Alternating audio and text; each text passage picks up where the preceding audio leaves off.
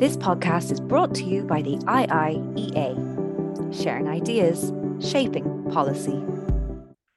So, ladies and gentlemen, welcome to our webinar. Uh, my name is Catherine Meenan, and I'm chair of the Germany group in the Institute.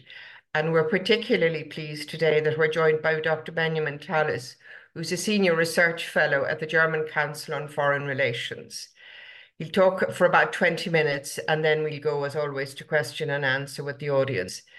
Uh, you'll be able to join the discussion using the Q&A function on Zoom, which you, I'm sure we're all very familiar with. So send your questions as, you, as they come to you throughout the session, and we'll send them to we'll send them to Dr. Tallis once he's finished his presentation. Uh, but I particularly would ask you to identify yourself when you're sending in your questions. Uh, please note that the, today's presentation and the question and answer are both on the record, and you can also join the discussion on X or Twitter using the handle at IIEA. So it's a great pleasure to welcome Dr. Tallis and to hand over to him. He's a senior research fellow at the German Council on Foreign Relations, so DGAP, where he leads the action group Zeitenwende, as well as the Grand Strategy Group and co-hosts the Berlin podcast, Berlin Inside Out. He's the author of the concepts of neo-idealism and team power, and of several books, including To Ukraine with Love, Essays on Russia's War and Europe's Future, and Identities, Borderscapes, Orders, Immobility, Insecurity, and Crisis in the EU and Ukraine. He's worked on EU security missions in the Balkans and Ukraine and researched, analysed, and advised and practiced European security for 20 years and he was recently awarded the Lithuanian Ministry of Foreign Affairs Medal of Honor. So, Benjamin, I have great pleasure in handing over to you and look forward with great interest to what you're going to say. Thank you. Vielen Dank, Catherine. Thank you very much indeed. And thank you to the uh, IIEA for this generous invitation to come and talk today about the Zeitenwende, uh, among other things. Now, Zeitenwende, I'm glad to say, is a concept and a word that is gaining traction outside of Germany as well as within. It's not quite up there with uh, blitzkrieg or kindergarten yet as uh, words that we uh, we know and love from German. Um, and what I would hope to do today is to give a clearer picture of what is actually happening or what's not happening with Germany's supposed security transformation, which has come under the title of Zeitenwende. I'm going to talk a little bit um, about that and move on from that to one of the main conclusions that we've drawn from the work of the Action Group Zeitenwende, uh, which, as you mentioned, I lead at the DGAP. Um, and how that actually has drawn us to to uh, think that Germany needs to think a little bigger. And so even beyond the Zeitenwende, it would need to think about grand strategy. And I think that's not a uniquely German need. So it's something that we can talk about in the context of the wider uh, emerging global uh, situation. So spoiler alert, bottom line up front, uh, Germany's vendor, the security transformation, remains incomplete. And on its current track, it's also dangerously inadequate. Um, despite what, what we would argue is that despite the manufactured budgetary crisis um, that we see in Germany for through the debt brake or Schuldenbremse, as it's known, uh, the Scholz government really needs to finish the task that it started. And I'm going to talk a little bit and happy to also take questions on why I think that's unlikely to happen, unfortunately. Um, partly because it requires the courage to be honest with the German people about the state of the world and about the state of Germany. So I think I, to go through a little bit, provide a little bit of context first, go through different aspects of the Zeitenwende and where, where that stands, what more might need to be done, and why I think that's unlikely to happen in current circumstances, but why leaving it at that won't be enough for Germany uh, or for its allies. And this all draws on the work of that group that I mentioned, the action group Zeitenwende, which brings together uh, serving politicians from the four main parties, the mainstream parties in Germany. We don't work with the, the AfD, Alternative for Deutschland, on the far right, or Die Linke, the uh, left party on left, nor the new party of Sahra Wagenknecht. So we work with the Social Democrats, Christian Democrats, Free Democrats, the Liberals, and the Greens. Um, and it brings together politicians from across those parties together with uh, officials from various ministries, so Ministry of Foreign Affairs, Ministry of Defense, Ministry of Interior, Ministry of Energy and Economy, or um, Economy and Climate Protection, as it's now known, um, as well as experts, both German-based and German themselves, uh, but also international experts and former politicians too. So it brings together a really um, interesting, diverse group of um, views and perspectives, as well as diverse expertise across different policy fields. So with that in mind, um, it's important to note that the Zeitenwende has yielded some change, but it remains, as I say, both unfinished and insufficient for Germany to actually face the future in a serious way and to deal with the current threat situation that we see. Um, but it's also insufficient for Germany to seize the opportunities that are actually out there to do more to protect uh, the values that Germany shares with many of its partners, as well as to pursue our common interests in a serious way a lot has actually happened in German policy since February 2022. Um, and Germany, of course, has been part of the coalition of countries that has delivered weapons to Ukraine. A quite significant step forward in some ways, breaking national taboo, but I'll come back to, to that later as well, because breaking national taboo is not enough. It's not going to cut it. Part of this coalition of countries that have delivered weapons to Ukraine in sufficient quantity to stave off defeat. But Berlin has been a key factor in actually preventing the delivery of enough weapons of sufficient quality and quantity to allow Kiev to actually win. And this is a key um, indicator, I would say, of both the change that has happened and its limits. Uh, similarly, Germany was one of the countries blocking Ukraine's invitation to NATO which was um, a key turning point, I think, last year. And we've seen that was a tipping point in the relations between the West and Ukraine. Level of support provided, the momentum uh, shifted at that point. and Germany was part of that, together with the US, of blocking Ukraine's membership of or invitation for membership of NATO. It's interesting to note that Olaf Scholz still hasn't actually said that uh, Ukraine should win the war. And of course, it was the full scale invasion that prompted the Zeitenwende speech on the 27th of February in that special session of the Bundestag, which raised a lot of expectations among partners, among allies, and even among adversaries that Germany was finally going to get its security act together. Um, but Scholz has still yet to say that Ukraine should actually win that war. His consistent line is that Russia should not win and Ukraine should not lose. And that's that's a world away from Ukraine should win and we'll get into the reasons for that a little bit later. But again, I would suggest this points to uh, the limits of the change that is currently being pursued. And I think a lot of frustration has built up after those expectations were raised, um, particularly also with regard to Germany's defense spending. Now, a, a lot has been made of the 100 billion euro so-called Sondervermögen or special fund uh, that was set aside to uh, improve the capacities of the Bundeswehr. Now, most observers who know the state of the German Bundeswehr are very clear that 100 billion euros, a lot as it is, is would barely touch the sides of the gaps in the Bundeswehr's capabilities. The estimated deficit in spending on Bundeswehr capabilities over the last 10, 10 to 15 years uh, is closer to about 500 or 600 billion euros in terms of what would have been needed. Moreover, it's being spent on yesterday's shopping list it's not actually going to give Germany either the breadth of equipment or the depth of munitions it would need to develop a serious war fighting capability of the kind that would also fulfill its NATO commitments and would actually help provide a sufficient deterrent against any renewed Russian aggression in future.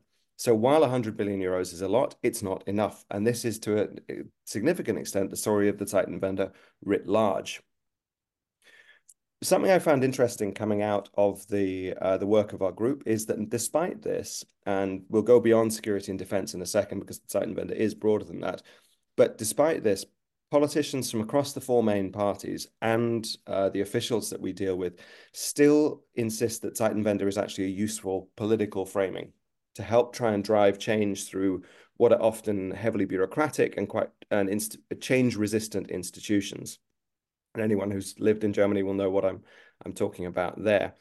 Um, they they tend to see this term as useful because it has captured the public imagination to a degree, and because it has set up a clear purpose of change, and it allows the chancellor's feet to be held to the fire somewhat to actually hold him to account for what he promised to do.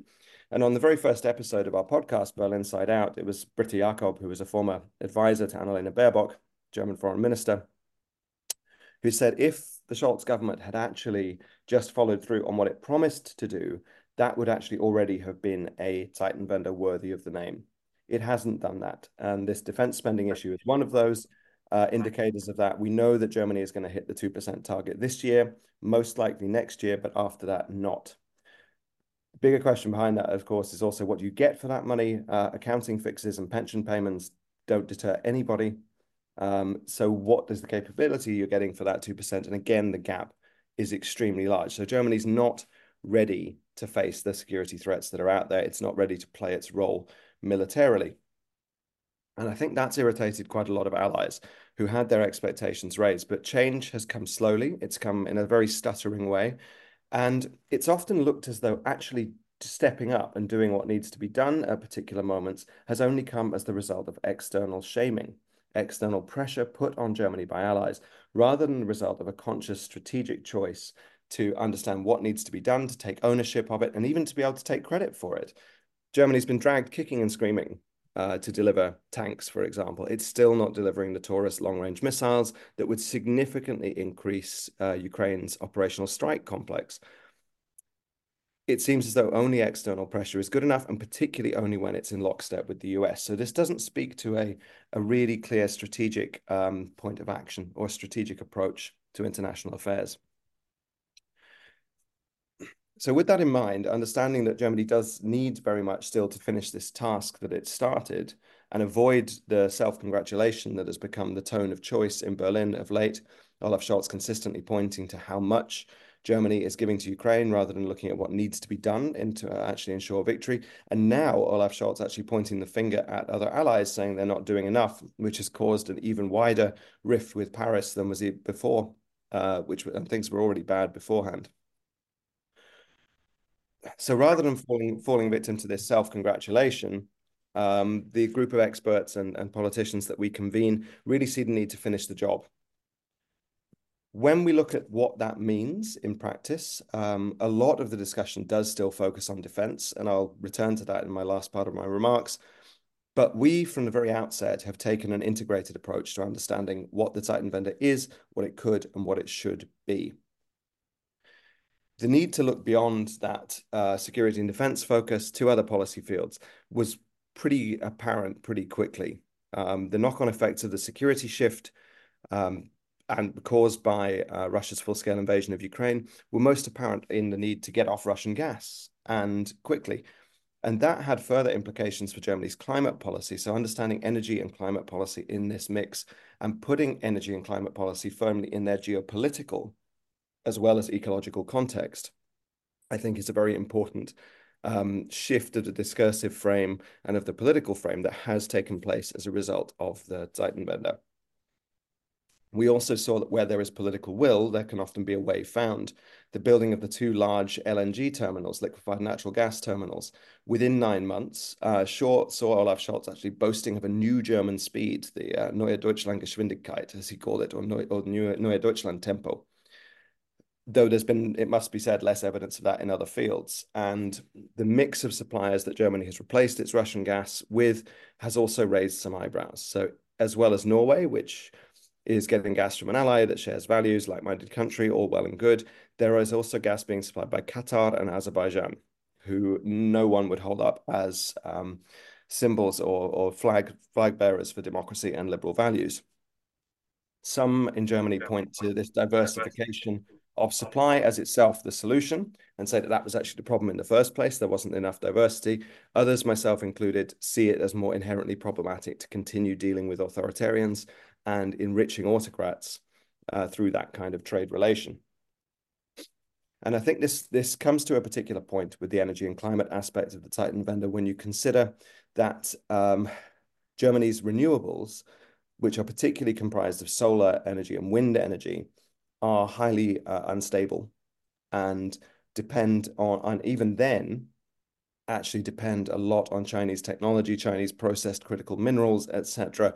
Um, so Germany's green transition is itself subject to significant geopolitical risk, even if it's seen as being the solution to getting off fossil fuels in the medium to long term. And we don't think that that geopolitical risk has been properly priced in at the moment. Of course, this raises questions about nuclear power and the very controversial decision to continue the so-called Energiewende, the last vendor before this one, uh, and to abandon nuclear power. And what this did was put some of the political dogmas within the coalition under the uh, the spotlight, with the Greens in particular coming in for critique there, um, with their preference to go back to high polluting coal rather than give up on the their um, opposition to nuclear power. All of these questions about energy also pertain to Germany's economic competitiveness, and its economic and trade model came under the spotlight a lot, partly because of the failure of the so-called Wandel durch Handel, or change through trade uh, approach that it had taken to, to Russia in particular. That was, in a way, a symptom of a really lazy reading of the end of history period after the end of the Cold War, uh, where it was assumed that there would be an auto, almost automatic process, the convergence wager, whereby neoliberal economics would help spread liberal politics. This clearly didn't work and was, and still Germany was clinging to this for far too long after it had become clear that that wasn't going to work. The recent China strategy uh, in the country has certainly put an emphasis on de-risking rather than decoupling, has emphasized the need for companies to engage in risk monitoring and risk management, but has not um, properly given the kind of guidelines that the businesses we speak to in Berlin and, and elsewhere around the country would like to see in terms of actually incorporating geopolitical risk calculation into uh, what their, their business models are. Moreover, on the other side of this, there's not seen to be as much support as there could or should be for businesses seeking alternative markets to replace uh, their dependencies on China. And that's something that we work on to try and bring business and government a bit closer together as allies for security as well as for prosperity.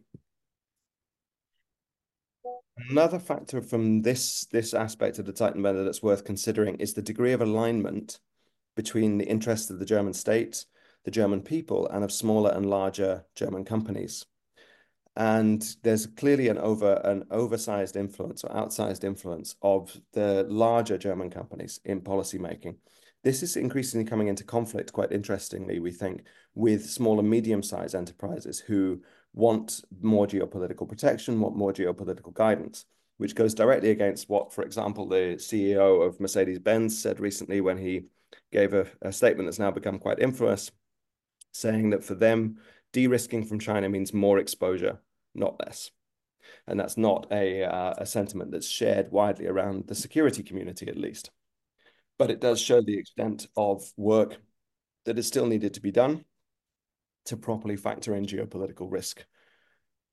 All of this, of course, uh, implies the need for change in Germany's economic model. And that is coming at a time when there's significant discontent within society. There's significant um, feelings of Zukunftslosness, if you like, or futurelessness, um, which are manifesting themselves in various forms of discontent. So it is indeed a very difficult political nettle to grasp, but the cost of not doing it, we think, is much higher than of letting it actually go unchecked. So last part on security and defense. Uh, as I said, that Germany has come a significant way. It has broken through its own taboos, but that's something that it's rather inordinately proud of, um, rather than actually looking at what needs to be done uh, to address the external situation, what needs to be done to reassure allies and to meet its alliance commitment. It's still focused on the fact that it came from the infamous 5,000 helmets to sending truly lethal aid to Ukraine. But what we've seen in recent months is a switch back to a focus on defensive weapons, so such as air defense. Now, air defense is something obviously extremely useful in protecting infrastructure, protecting civilian lives, but you're not going to win a war with air defense. I mean, the Ukrainians have put some of the air defense assets to uh, offensive use, as we've seen, in very imaginative ways, but it doesn't come with the quantity to actually um, expel Russia. And so Germany's shift to focusing on that it very much is of a piece with Scholz's refusal to say that Ukraine should actually win. Where there is more concrete progress is on uh, the deployment of the permanent deployment of a German brigade to Lithuania. And this, I was in Vilnius uh, quite a few times of late, but I was there in December for when Boris Pistorius, the German defense minister, actually signed this agreement. And that is warmly welcomed by all NATO allies, especially by Lithuania and the other Baltic states, who see this um, enhanced forward presence being bolstered on the ground in a meaningful way. The catch is that brigade at the moment is ill equipped. It doesn't have its tanks. Those are some of the tanks that have been sent to Ukraine. Boris Pistorius, the defense minister, is using this brigade as a battering ram to try and drive through the changes that he wants to see in the Ministry of Defense and in the German procurement system. And it will be very much a litmus test. If he can do it, then it does show there has been some progress in that regard. If he can't, then it really shows the failure of that change. And still, again, more should and could be done. In the national security strategy, which has great shortcomings as a strategy, it is claimed nonetheless that Germany has a quote unquote special responsibility for European security. But as a recent analysis by my colleague Christian Mölling and Torben Schütz noted, Germany still needs a quantum leap uh, to get its military into the kind of state that would make it ready to deter or even to defend against a Russian attack. Now, Christian and Torben put the time frame for that. It's between being six to 10 years after the cessation of hostilities in Ukraine. Most of the analysis on the eastern flank put that timescale a lot shorter, as low as two or three years. And it doesn't seem to me and many other analysts in Berlin that that sense of urgency has penetrated to the highest levels of decision making. And the buck really does stop in the Kanzleramt, in the Chancellery, with Scholz, who has made very clear from the beginning that this is a matter of so-called Chefsache, the boss's things, the boss's business. He's calling the shots and indeed he's calling what not to do. That's a matter of increasing frustration for uh, the coalition partners, particularly for the Greens, who have been pushing uh, to do more. And what we see at the moment in Berlin is an extremely fractious situation where its coalition decision making is extremely difficult. Uh, there's a lot of infighting. There's a lot of different answers coming from different ministries to the same questions when asked by international partners which makes it difficult for allies to actually deal with, with Germany in a meaningful way. That seems to be coming to a head, perhaps over Taurus, in the vote that will take place on the uh, 24th of February in the Bundestag. There's another chance to approve the Taurus delivery, even if Scholz can still still veto that. It's seen as a symbolic moment for the Greens in particular to ask, what is it we're actually getting from this coalition and why is it worth staying in or not? So across the board, therefore, while there has been some change, it's not enough uh, for what Germany needs. It's not enough for what Germany's partners needs need. And there's a lot of work that remains to be done. What I think is really positive about the Titan Zeitenwende is it's opened up a different space for conversation about these issues. Things that were really definitively off the table before uh, February 2022 are now discussed as a matter of course. And German people have actually been consistently ahead of the Chancellery in particular on wanting to do more and wanting to change more. Just one small example, but back in April 2022, just after the Czechs and the Poles had become the first to deliver main battle tanks to Ukraine, 64% of Germans were in favor of Germany doing the same. Now, we know that it took until January 2023 for that to be actually agreed upon because the Chancellery and others weighed into that debate on the negative side and we can see consistently that the um, the lack of clear leadership, the lack of clear vision for a German future is hindering the possibility for political action. And Scholz is actually, he often claims that he's guided by public opinion, but he's been actively shaping it in directions that mitigate against change. The last thing to highlight, and I'm happy to talk more about this in the questions and answer um, specific um, or, or general points on this, is that even if Germany did finish its Zeitenwende, it's not ambitious enough. So even if it fulfilled the promises that were made in the 27th of February speech, it wouldn't again be enough. So what we conclude from our year and a half now of deliberations on this and of active engagement with decision makers as well as decision shapers in Berlin and elsewhere is that Germany really needs a true grand strategy. It needs something that could bring together its policy across geopolitics, geoeconomics, uh, ecological change and technological change and get them working in coherent ways rather than against each other, as has been the case in the past and as is still the case to a degree in the present. And think particularly of the reliance on the US for security and how reliable that is, reliance on the Chinese market as well as Chinese um, materials, and how that plays with its ability to conduct its green transition in the context of geopolitical shift and geopolitical uncertainty in the Taiwan Strait and elsewhere. that notion of grand strategy, uh, bringing this together, a unifying point for the nation, if you like, is obviously extremely controversial in Germany, given the relation Germany has had to grand strategy, geopolitics, and so on in the past. And it's not, our proposals there are not um, swimming along without any resistance, let's say. There's quite a lot of uh, hoo-ha about it. Uh, but the conversation is now being had in a different way. And to have that conversation and be able to move it beyond the old cliches about you know, Carl Schmitt uh, and his kind of geopolitics um, others uh, that we could think of from the German School of Geopolitics, which really put a lot of Germans off this kind of stuff for, for obvious reasons. But to be able to have the conversation and say, our enemies are actually, they have strategy that they're using against us. This is not the time for us to be strategilos. That is a space that has been opened up by the Zeitenwende. And that's the space that politicians who do want to make that change, as well as experts such as myself and my colleagues who think it's necessary, are moving into and operating in. So I'll leave my opening remarks there. I'm very much looking forward to your questions about that, as well as to if you have anything on grand strategy or on neo-idealism, which is one of the ideas for that grand strategy that I've been proposing along with some others. Thank you all very much. This podcast is brought to you by the IIEA, sharing ideas, shaping policy.